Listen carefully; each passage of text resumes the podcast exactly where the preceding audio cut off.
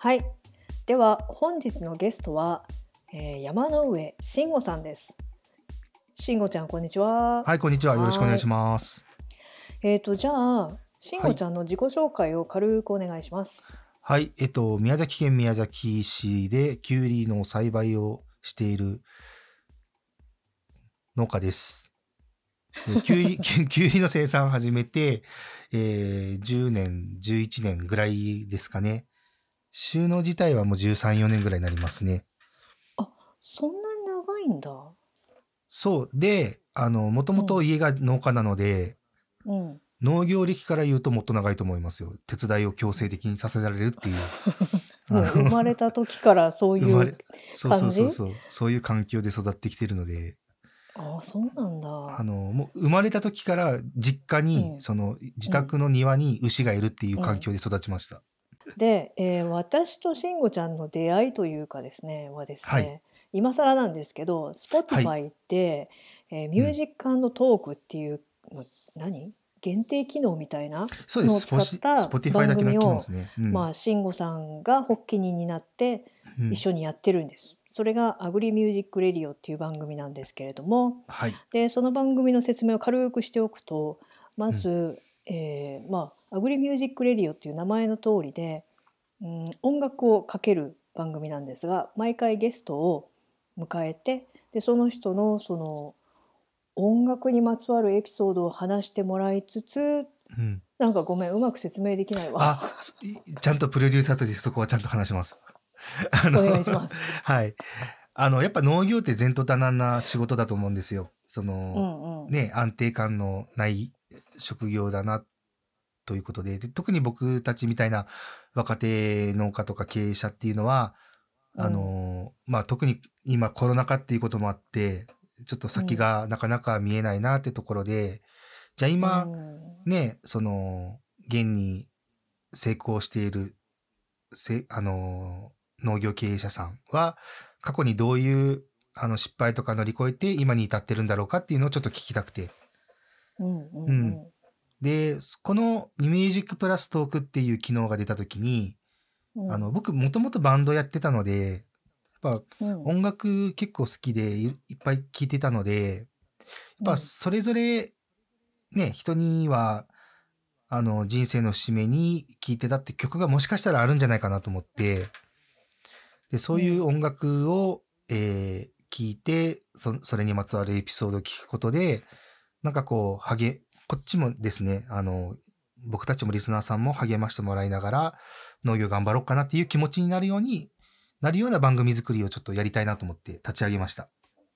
うん実際そうなってるよね。なってたらめものすごく嬉しいですけどね。いやーでもさなんよそれ何自分で思いついたの？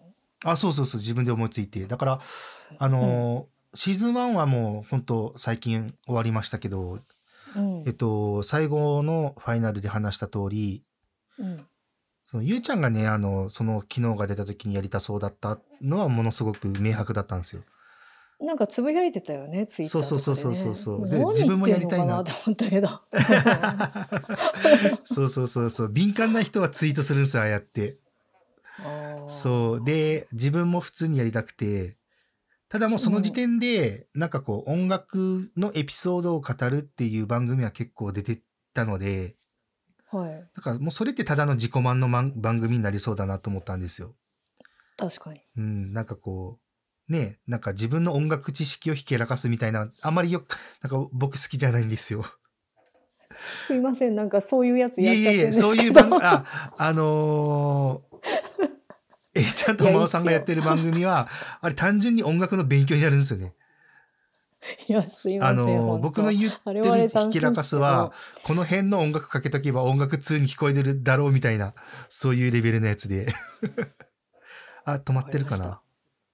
いや大丈夫。あ、大丈夫ですか？でまあ大ねその、突然誘っていただいたのが半年ぐらい前とか、そんな感じだよね。そう。9で月ぐらいじゃないですかね。全然面識ない、うん、もううん。ほんと面識ない、うゆうちゃん以外知ってる人いなかったから、けどさやっぱ毎週毎週収録のたびにズームで顔を合わせているうちに、面白いよねなんかはい仲間意識というかさ、ちゃんとチームになっていいくものだよね。やー、そうですね。うん。そうですね。ものすごくなんかもう、付き合いが半年じゃないぐらいの、すごい濃い本当だよね。仲になった気がしますね。しかもネット上だけでの付き合いで。そう。そう、うんめっちゃバーチャルなのに、なんか、うん。なんだろうな、まあ、なん、なんつうか、面白いなと思ってるんですけども、うんうん、で、そんな慎吾さんがどういうことをやってる農家さんなのとかそういうことはまあ全然最初は分かんなかったんだけど、うんうんうんうん、ちょいちょいこう何やってるのかなっていうことも話題に出てきて、うんでどうやらそのスマート農業っていうのをやっている人らしいとまあ、いわゆる、いはいうこ、とで、そうですね。ううん。んで自分みたいに有機農業、の農業ではないけど有機とかやってる人間からするとスマート農業ってめっちゃ遠いんだよね。ああ、なるほど。でそうですね。うんうん、で多分私のその有機農業界隈とか自然農界隈の人たちはうんスマート農業って何って思ってるしややもするうんとそんなものぐらい思ってそうな感じがあってうん。でいや単純にどういうことなのかなっていうのをちょっと教えてほしくて今日は来てもらったんです。はい。はいわかりました。う。うんん、ということでそもそもスマート農業って何っていうところから聞きたいんだけどはい。実はですね半年ぐらい前に「スマート農業の基本」っていう本は買ったんですよ。はいはいはいはい。だけど全然読んでない。で今日収録がある、そうで今日慎吾ちゃんに話聞くからと思って、うん。めっちゃ斜めにザーッと読んだんだけど すごいザーっていう感じなんだけど。わかるわかるわかる。で、まあ、どうやらですねうん。まず機械化とうんうんうんうん。その機械化することで労働力不足を解消する。うんうん。これはあの農業がもうすごい高齢化と人手不足が日本では進んでて、うん。すごいよね。なんだっけ？日本の農業の平均年齢って70じゃじゃごめん。67歳まあでもこれって単純に日本の人口の平均年齢にも多分当てはまる数値だと思うので、えでも平均年齢が67歳ってことはないよねいやでもそのぐらいじゃないですか。あの結構上の方ですよね。うん。いやーそれ見てすごいなと思ったんだけどだってさ67歳って言ったらもう定年退職してるような年齢でしょ？それがですね、農業やってるおっちゃうんんめっちゃ元気なんですよ。わかるわかるなんか元気なんですよ、マジで。ああれなんなんであんな元気なの？やっぱりさ農業って体にいいっていうか、何かいいのかな？うーん。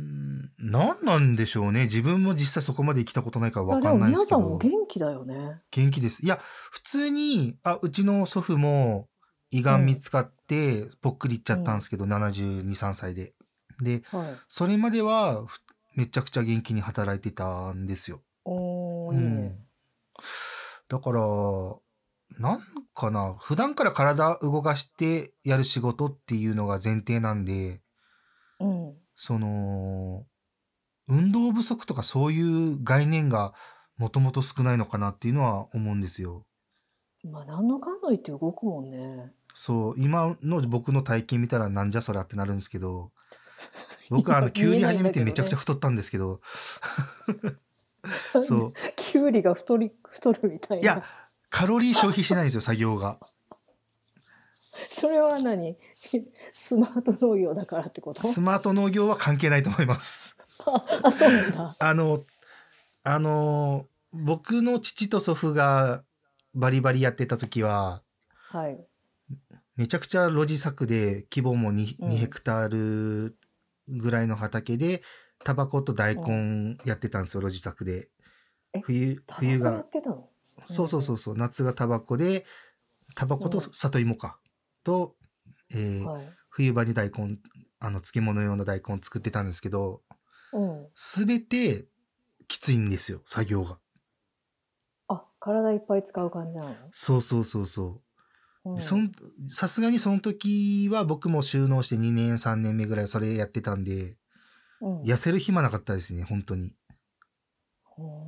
うん。であキュウリはなぜ太るの？あ動かなの、くていいってこと？そう、もともと女性がやりやすい作業ばっかりなんですよ。あ、そうなんだ。そう、収穫して選別して、あとは、その、仕立て方とかも、きゅうりってもともと重くないので、その、そうね。作物自体が。うん、そう。だから、そんな力がいらないです。だから女性とか、パートさんは多いんですけど、雇いやすいんですけど、それをじゃあね、うんめちゃくちゃカロリー消費が高い人たちがやってた農家がそっちに参入すると、太りますよね。そんな食生活。普通に飯食ってお酒飲んでって生活繰り返してたら。そうなんだ。そうそうそう。まそれは置いといて、で、置いときましょうはいはいスマート農業とはのところに、きゅうり農家とはに乗りかかってるから。そうそうそうそう。はいはえっい。と、で、そのあとスマート農業っていうのはどうやら、すごいビッグデータ、情報うんをうんかなり使ってやることなのかなっていううん。うんうん。ことは本に書いてありました。すごい、すんごい斜めに読んでるから、この程度の理解しかしてまあ、ないいんだけど。いい全然間違いではないと思います。はい。うん、でそのそれぞれの個々の農家さんのデータをまた他の農家さんとビッグデータで共有することで、すごくこう、なんだろういいオペレーションをできるようにするっていう感じ、あ、るそうですね。うんうんうんうんうん。そうです。うん、であと新規収納した人でもだからその豊富な情報があるから、えーかなり最初のうちからまあ成功率が上がると。うん。うん、あとはまあ低コスト化とか品質向上とか、でそれで収入も上がってかつ女性も入りやすい、っていうようなことが書いてあったと思うんだけど。うんうんうんうんうんあのー今言われてるのははい。自分がや、自分というか僕とか地元の生産者のグループの勉強会でやってることですね。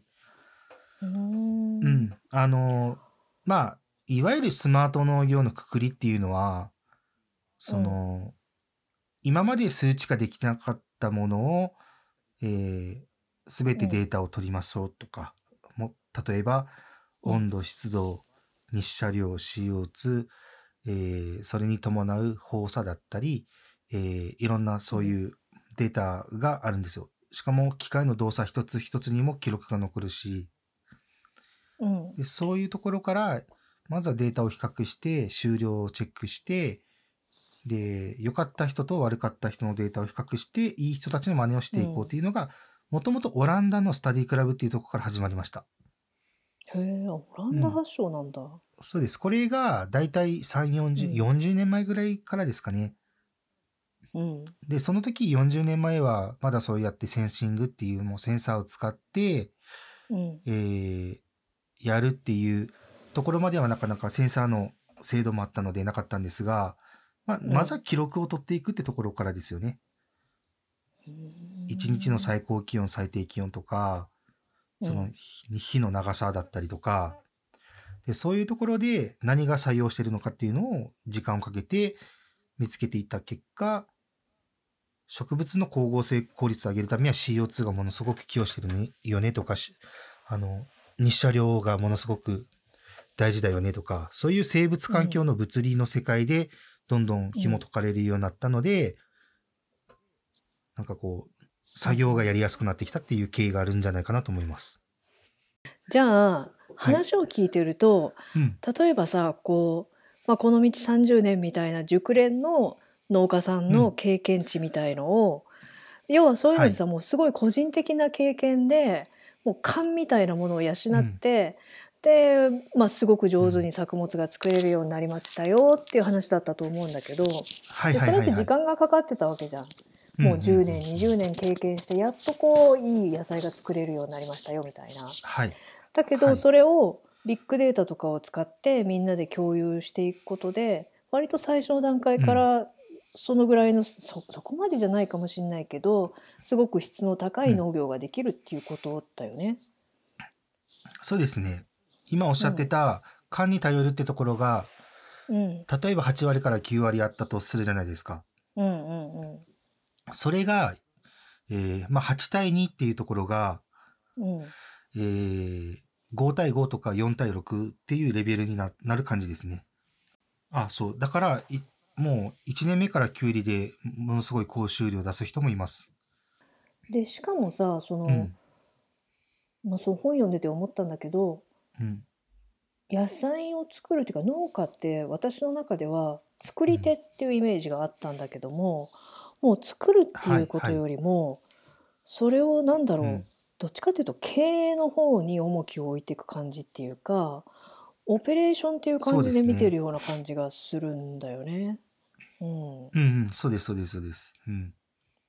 だからその作業とかに使ってきた時間をどっちかというとうん売ることに使ってて、でしかも、なんて言うんだろう作り手さんっていうその職人的な立場からうん経営するっていう経営者みたいな感じのうんイメージになってるのかなと思ったんだけど、合ってる？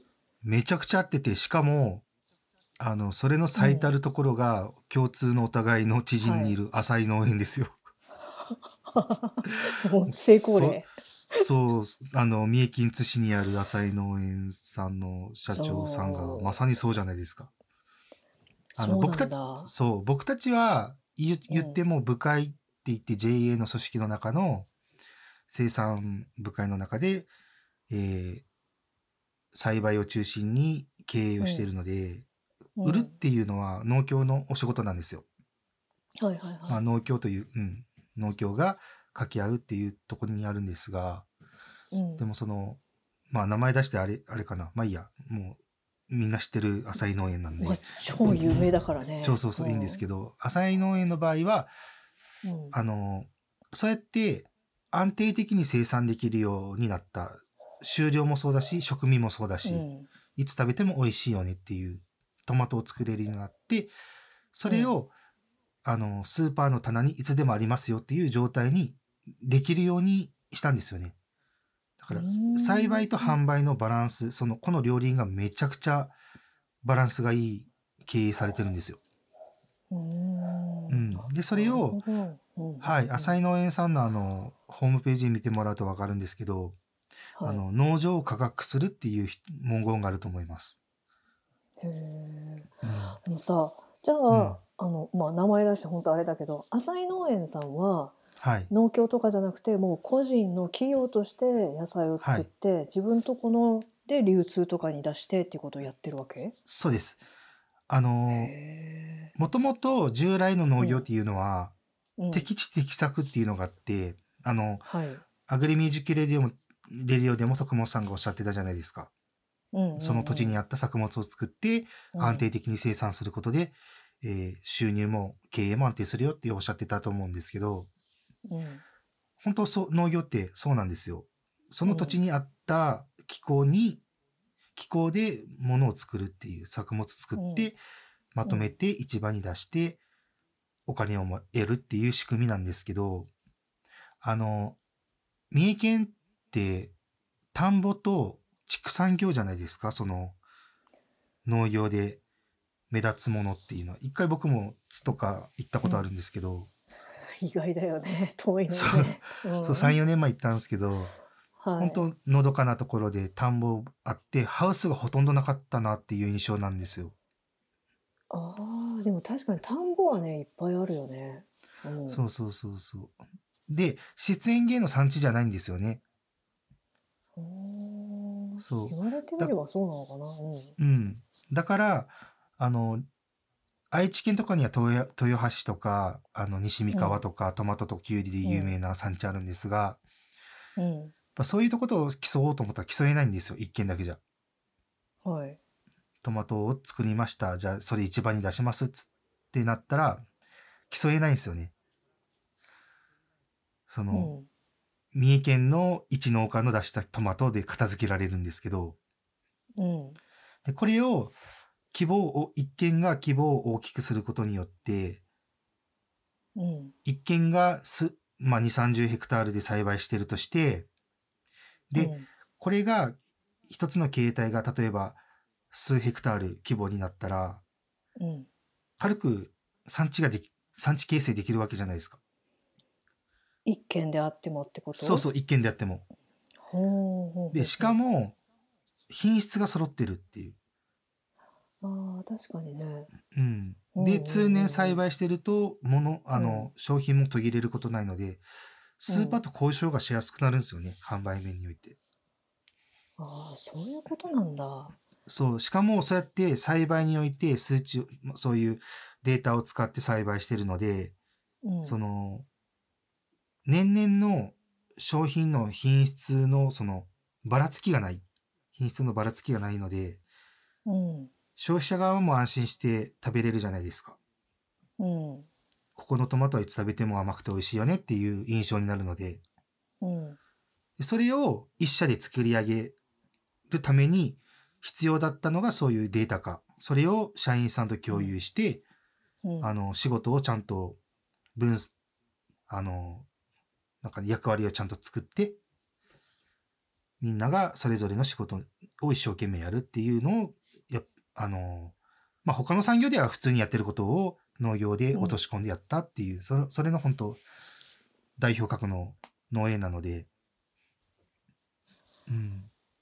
でもさ、うんそこで、まあ、出てくるのが環境制御っていうことなのかなって今聞いてて思ったんだけど、はいはいはい。っていうのはさ普通さトマトでも何でも植物だから、はいそのシーズンっていうものがあるじゃんこの時期になるものですよっていう、はいはいそれはおそらく年に1回とか、まあ、多いものでも2回だよね。うんうんうんだけどそれを通年できるっていうしかも同じ均一の大体こう品質の揃った味とか見た目にできるっていうことはそれなりにうん。うん。なんだろう一定の環境をずーっと保ち続けてるってことだよね。そうです、そうです、そうです。あの、温室栽培って名の通り、うん。施設園芸では、その、うん。まあ、透明なフィルムを貼って、うん。て鉄骨の施設の中で野菜を植えたりして管理するんですけど、うん。そこに暖房機とかね、あの、温度を温めるための設備があるわけで、うん。でそれでトマトとかキュウリが育ちやすい環境を作るんですよね。だから、えっと、キュウリが例えば夏の環境が好き、そこだったらめちゃくちゃ収量も高くなるっていう、その環境を作ってあげるんですよ、冬場でも。うんうん。で、それで、あの、この管理でものすごく基本的な、えー要素が、あの、ドベネ、うん。ドベネックの桶っていう概念があるんです。概念というか、まあ、一つの、え？あドベニなんかな、ックドベネックの桶はいっていう言葉があって、はいうん。これはリービッヒの最小率っていう植物の成長の仕組みを例えた図があるんですよ。突然ですがここで解説です。慎吾さんの説明がちょっと長くなってしまったので要約します。ドメデックのオケというのはリービッヒという人が植物の成長には多くの要素が必要ですがそのうち最も少ないものが植物の成長を決定すると主張したものです。例えば肥料で栄養を十分に与えて十分な日光を当てたとしても水をよく与えなければ一番少ない水という要素に左右されて植物が成長しないということになります。以上解説でした、うんこれって何を表してるかっていうと植物の体内を表してるんですね。うんで、植物って温度が例えば18度から30度までが成長するのに適した温度ですよっていうのがあって、うんじゃあ次に付随するのが光だったり CO2 だったりうん水だったりあるんですよ。で、これが環境において、その、一つ一つが多すぎてもダメだし、少なすぎてもダメだっていう。この絶妙なバランスを整えるために、えー用いられるのが、その環境制御といって、植物に適した環境を作りましょうっていうのが、栽培方法の一つだ、一一つとしてあります。うんうん。で、この環境制御、まあ、スマート農業イコール環境制御ってよく思われがちなんですが、うんスマート農業って実は裾野が広いんですよ。ほあの、ロボットを使った収穫とか管理もスマート農業だし、うはい、ドローンを使った農薬散布とかもドスマート農業だし、うん例えばスマートフォンとかパソコン使ってローム管理するのもスマート農業なんです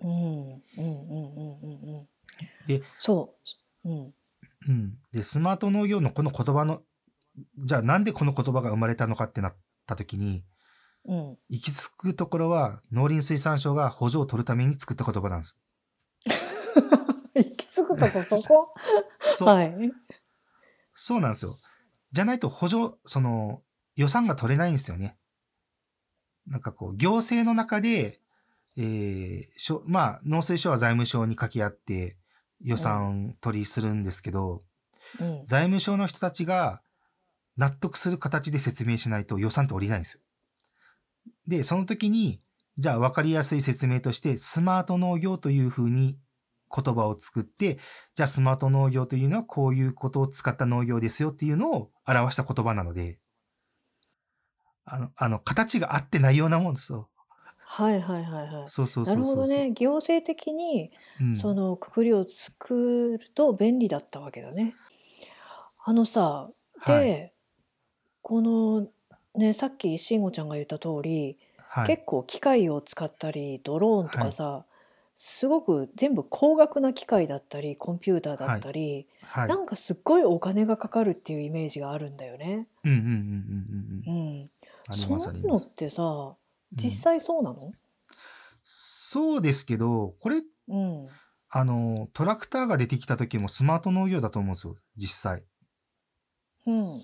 トラクターっていう農機具が生まれた時に、うん。トラクター1台あれば今、耕せるし、農薬も肥料も散布できるし、畝も立てれるし、重いものも引っ張れるし、いろいろ使えるじゃないですか。うん。うん。でもトラクターって1台めちゃくちゃ高いじゃないですか。100万から何数百万っていう値段するじゃらないですか。ね。うん。でもそのトラクター1台があるだけで、今まで何十人っていう人を使ってたのが、そのトラクター1台に集約されてるので、うん。いわゆるそのスマート農業に用いられる、そのコストっていうのも、本来はそういう、えー、作業効率化には、やっぱ一つ役立ってはいます。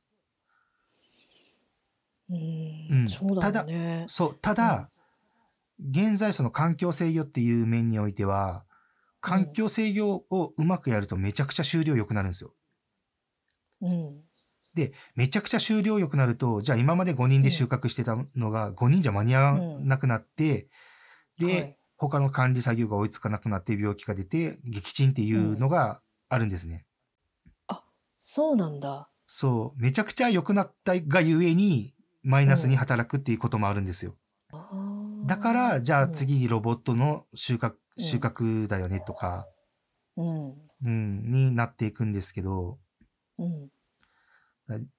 だからこれっていうのは作業効率化ができれ、んなんかな、作業効率化を極めていくための考え方になるのかなと思います。うん。で、今まで農業にそういう数字の概念って少なかったので、うん。うん、工業とか科学の世界っていうのは数字とかそういう、えー、のを使って、なんかこう、ちゃんとものづくりっていうのをしていたと思うんですけど、農業がようやくその他の産業と同じ位置に来たのかなっていうレベルですよね。はあ、面白いね。うん。へえ。だから今まで、うん。よく、あ、そう、僕がよくみんなに説明するときに、あの、僕と真央さん車の免許取りましたと。で、公道走れるじゃないですか。で、公道運転するときに、あの、ここの道は50キロで走ってくださいってなったときに、うん。あの、標識が見て、あ、50キロにしなきゃいけないなと思ったときに、うん。車にメーターがなかったらどうします？ええ。目測？そう、それが今までの農業だったんですよ。ああ、なるほどね。はいはいはいはいはい。そこの車にメーターがついたから50キロってこのぐらいだよなっていうのが、人の感覚ではなくて一つの基準としてわかるわけですね。明確になるわけですね。うん。うんうんうんうん。あ、今のむっちゃわかりやすい。うん。うん。そ、そもそういうことなんですよ。単純に言うと。うん。うん。だから、今まで、ああだよね、こうだよねっていう感覚で話してた、話してた言語が数値化されることによって、うん。ブレが少なくなるんですよね。管理に、管理の。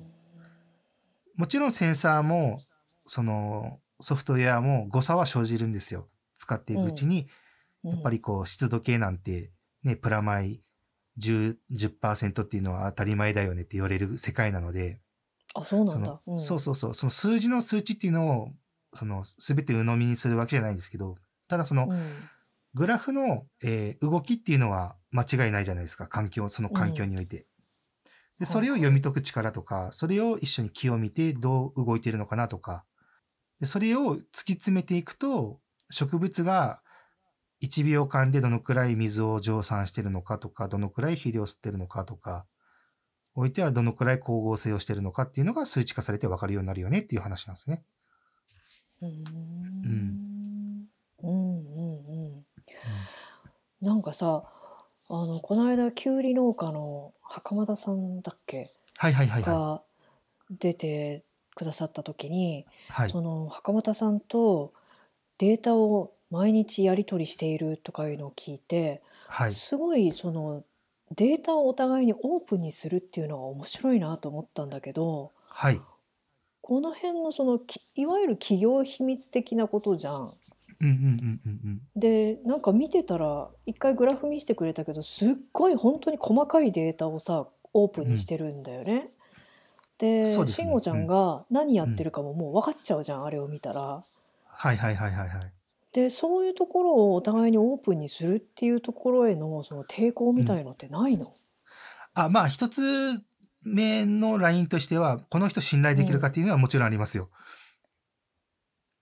その地元の仲間だったり、その袴田さんみたいに遠方にいる方でも、あ、この人とだったらちゃんといい関、今後いい関係つ築けてデータの共有できるなっていうのはまず前提になります。うん。やっぱり誰もこう、彼でもってわけじゃないそう、誰も彼でもないです。で、じゃあ、宮崎と浜松のデータを共有したとして、うん。袴田さんが僕の家のあの管理を100%真似たところでうまくできないんですよ。あ確かにね。環境違うもんね、そうそうそうそうそう。だから、ハウスの外の環境が違うので、はい。だからその日、雨か晴れかでも環境違うし、そうだね、そう、外気が10度か5度かでも環境違うじゃないですか。うんううん。んなので、こういう時はこうだよねっていう、ある一つの方程式が、その会話の中で成り立っていくんです。うん。だから、うん。例えば、袴田さん、ここどう、まあ、ここどういう管理の意図は何ですかって言ったら、ここはこうだったからこうしたんですよとか、そういう外的要因もあれば、ハウスの中の要因もあるんですよね。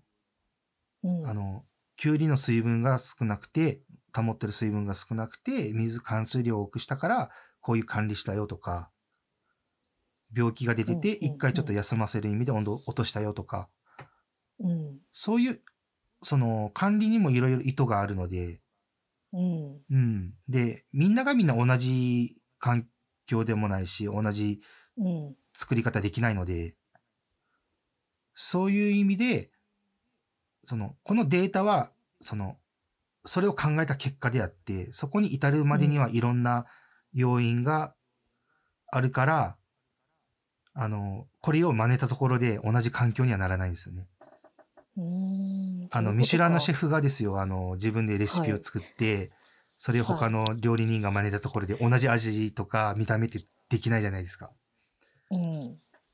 ある一定の、そうだね。そう、それはやっぱり作る人の、えー個性だったり考え方だったり、各々に置かれてる環境っていうのが違うからそうななるんだよっていう結果なので、うん。ん。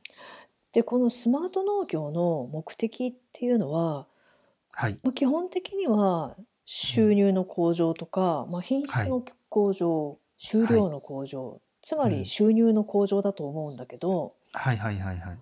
これはどうですか？こうスこれねマート農業にしたことで、うん、収入って上がるもの？最初めっちゃ稼げましたよ。そうめっちゃ最初稼げましたってついたところが引っかかるんだけど。そう。で、じゃあその後じゃあどうしたかってなった時に、あの、もっと良くなる、もっと良くなるって思ったら、あの、なんて言えばいいかな。ここもっとこうしよう、もっとここ、こここうしようっていう風に、うんいろんないい人の話を聞くじゃないですか。で、それを真に受けて真似したら失敗しちゃうっていうパターンが結構続いたんですよ、僕。ああ、そういうもんなんだ。はいそう。で、はい。データが共有できるっていうのはめちゃくちゃいい反面、うん。その栽培管理者の軸っていうのがちゃんと定まってないと、めちゃくちゃ失敗のリスクも高まるよねっていう話です。ああ、うん。じゃああんまりそのデータを見すぎて、うん。ブレちゃうっていうか、やり方がブレちゃうと、う今度はん。一貫性がなくなっちゃうっていうか、そそうういうそうそうそうそう、そうそうそうそうそう。だから、その、僕が今物理の勉強を始めたのも、その、自然の環境ってどういう仕組みのもとに成り立ってるのかなっていうのをまず理解するとうか、ん。植物がどういう環境のもとに成長するのかっていうのを、ちゃうんん。と勉強することによって、うん。あの人がこう言ってた理由は、あ、こういう意図があるなとか、うん。例えば別の人があああやって言ってたっていうのは、あそこにそこ、こういう意図があるよねっていうのが分かるようになるんですよね。自分に軸ができると。うん。判断材料が増えると。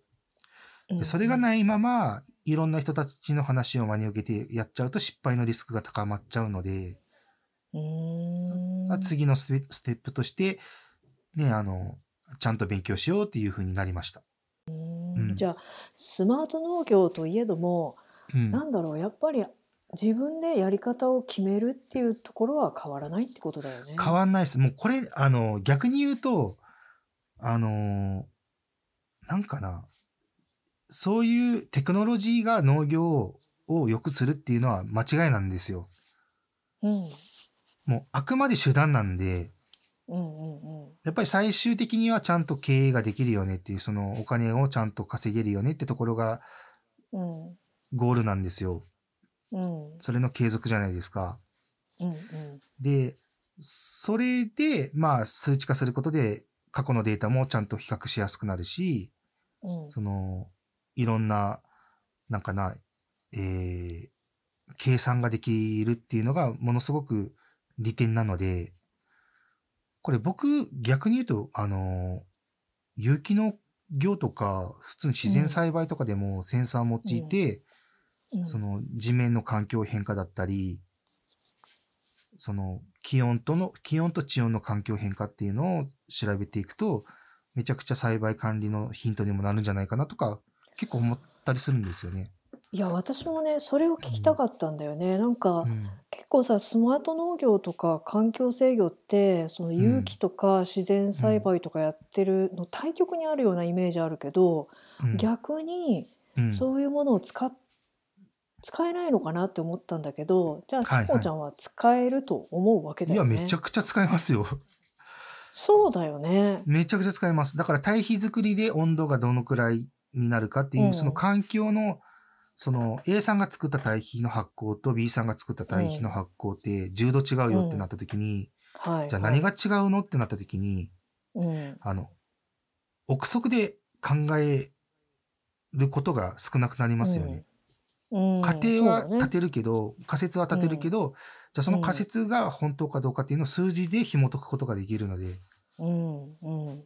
積んでる高さが低かったとか高かったとか、うんあ。とは水分量が多かった少なかったとか、うん。そういうのでちゃんと議論ができるようになるので、検証がう。ん。うん。うん。うん。だからそういうし自然派の栽培こそそういうことをやっていくと、ものすごく、なんか、なんかね、やりやすくなるんだろうなってか、ね、思うんですよね。いや、それがね、めっちゃ聞きたかったんだよね、今日。うんうん勇気とかでそれできないのって。で、できるんだって今分かったんだけど、うん。うん、できます、できます。じゃあうんさ、最後に一個聞きたいんだけど、はい。これを聞いてて、その、まあ、個人的な経営っていうのも、すごくこう向上させる可能性があるテクノロジーだなって思ったんだけど、はいもう。ちょっと大きく考えて、うんフードロスとか、はい。その食料問題っていうのにもこれはすごく有効なんじゃないかなっていう気がしたんだよね。そのはいはいはいはいはい。本当にロスを減らすっていうことだと思うし、だ無駄、さっきもこう慎吾ちゃんが取れすぎちゃってっていうことを言ってたけど、それすらもうちゃんとデータとして取っていけば、適量だけ今度は収穫できるようにとかもできるんじゃないかなっていう気がして、うんだその辺のその食料の無駄っていうのを減らすっていうことができるような気がしたんだけど、そういう可能性って考える？うん。できるかできないかで言ったらめちゃで、めちゃくちゃできます。全部数値化すればいいだけの話なので、うん。それは可能だと思います。ただ、ね。僕は別の意味でフードロスはなくならないと思ってるのが、うん、はい。あの、我々資本主義社会の中で生きているわけじゃない、じゃないですか。うん。で、あの、物の価値ってある一定の無駄があるから価値があるんですよね。おー、あはい。の、スーパーに物が並んだ時に、うん。スーパーは物がなくなるのを一番嫌がるんですよ。はい。だから廃棄ありきで物を、あの、入荷するっていう、あの、注文するっていう。うん。うん。うんうん。で、で、じゃあ余ったものはその惣菜とかにも使えるし、まあ、うんいろんな活用法はあるんですが、その、そもそもき国民一人当たりの、えーうんカロリー計算して、このぐらいあるとフードロスなくなるよねっていうところにになってくると、うんあの、めちゃくちゃ、あれですよ。あの、反乱しか起こらない未来が見えてくるんですよ。暴動とか。もっと食わせろっていいう。みたいな。そうそうそうそうそう。うんうんうん。あの、もちろん、豊かじゃない国で、フードロスがあるから、そのうんフードロスってものすごく着目されると思うんですけど、うん。あの、今 CO2 って2、30年前に比べたらめちゃくちゃ高くなってるじゃないですか。うん。はい。だったらこの CO2 を生かして、そういうはい世界で物をたくさんね、食料を作れる環境を作った方がマシじゃんって僕は思うんですよ。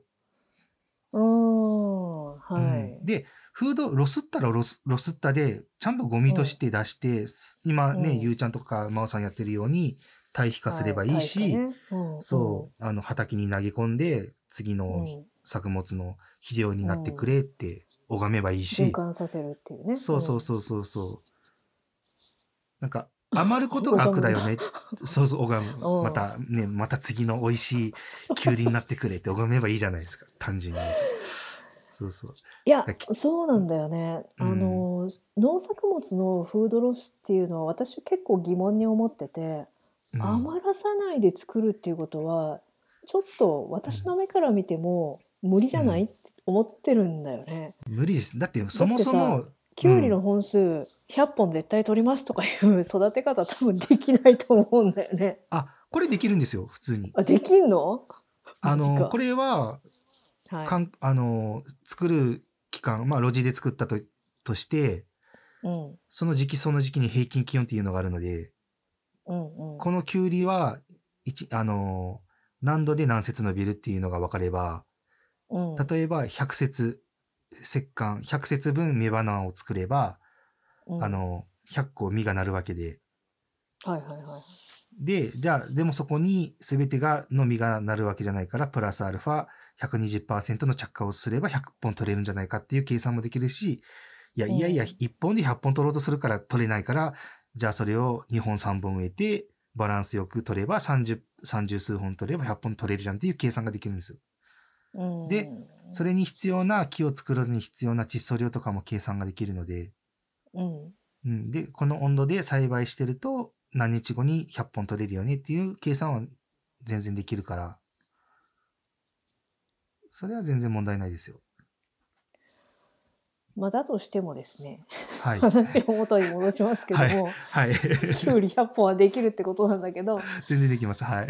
はい、まあでもなんか全然こう予定通りにうん余らさないで農作物を育てるっていうのはちょっと無理かなって思うんで、うん、それはそうですね。農作物の、うん廃棄っていうところをフードロスって捉えちゃうのはちょっとなんか違うんじゃないかなそうだ、最僕近もナンセンスだと思ってますね。で、思うねその、うんあのーそれを言う割には、うん、農作物が高くなると、不満ぶっちまけるじゃないですか、消費者は。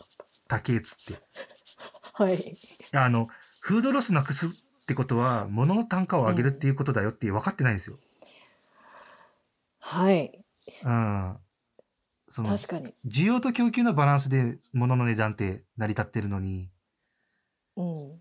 じゃあフードロスなくしましょう。一人にこのぐらいちゃんと割り当てるように生産しましょうっていうのができたとして、うん。腹いっぱい食いたいから、こんだけお金払って買うよって人が現れると、そこでバランス崩れるじゃないですか。資本主義においては。共産主義だったらそれは違うかもしれないですけど。今日本で我々がこういう民主主義、共産主義の中で、うんやっぱ生活してる以上は、やっぱこれ古典古典ラジオでも言ってたけど、需要と供給のバランスで物の値段って決まってるので、うん供給が余るぐらいの方がみんな手頃に食品買えるんですよね。まあ今ほど、まあ、日本においてはかもしれないけど、うん食べ物に不自由しない時代もおそらくないよね。あの、お米ってめちゃくちゃ高級品じゃないですか、実際。うんお米が当たり前に食べれる時代って、ここ100年、150年ぐらいの話ですよ。はいはいはい、そういう意味ね。うん、そ確かに。う。で、お米食ってたら贅沢病だっつって、玄米やら食わされてたって時代も普通にあるし、冷え泡食ってたっていう時代あるじゃないですか。だからさつまいもも消費されてたとか、ね、炭水化物を取るために。でも今みんな買えば当たり前に食べれる時代。本来はお米の価値ってもっと高いんですよ。そうだよね。てか、うんそれは多分農作物全般に言えるかもしれないよね。本来は高いものなんじゃないのっていう。そう。で、今こうやってコロナ禍になって消費が動かなくなってます。で、うん。だけど、やっぱり消費がね、なかなか経済が動かないから、今、重油が高くなってるの、重油というか、その、燃料代とか高くなってるのに、うん。資材のコストがめちゃくちゃ高くなってるのに、農作物の値段は上がんないんですよね。最後の質問と言いながらもう一個全然違う角度から、もう古典ラジオの話が出たんで、慎吾ちゃんに聞きたいのですが、はい。えー資本主義はポスト資本主義っていう風にこう資本主義の形が 変わっていくと思いますか？あー、じゃあ、その答えは、はい。楽しきラジオでやりましょうか。長くなりますよ。そう思ったわ。そうだね。じゃあそっちで話すか、ということで、えー今日のゲストは山上慎吾さんでした、どうもはい、ありがとうございました。ありがとうございました。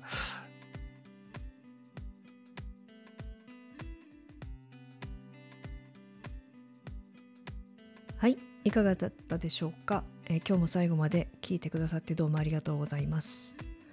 え今後有機農業とか、えー自然栽培とかいったことは広がっていくと私は確信しています。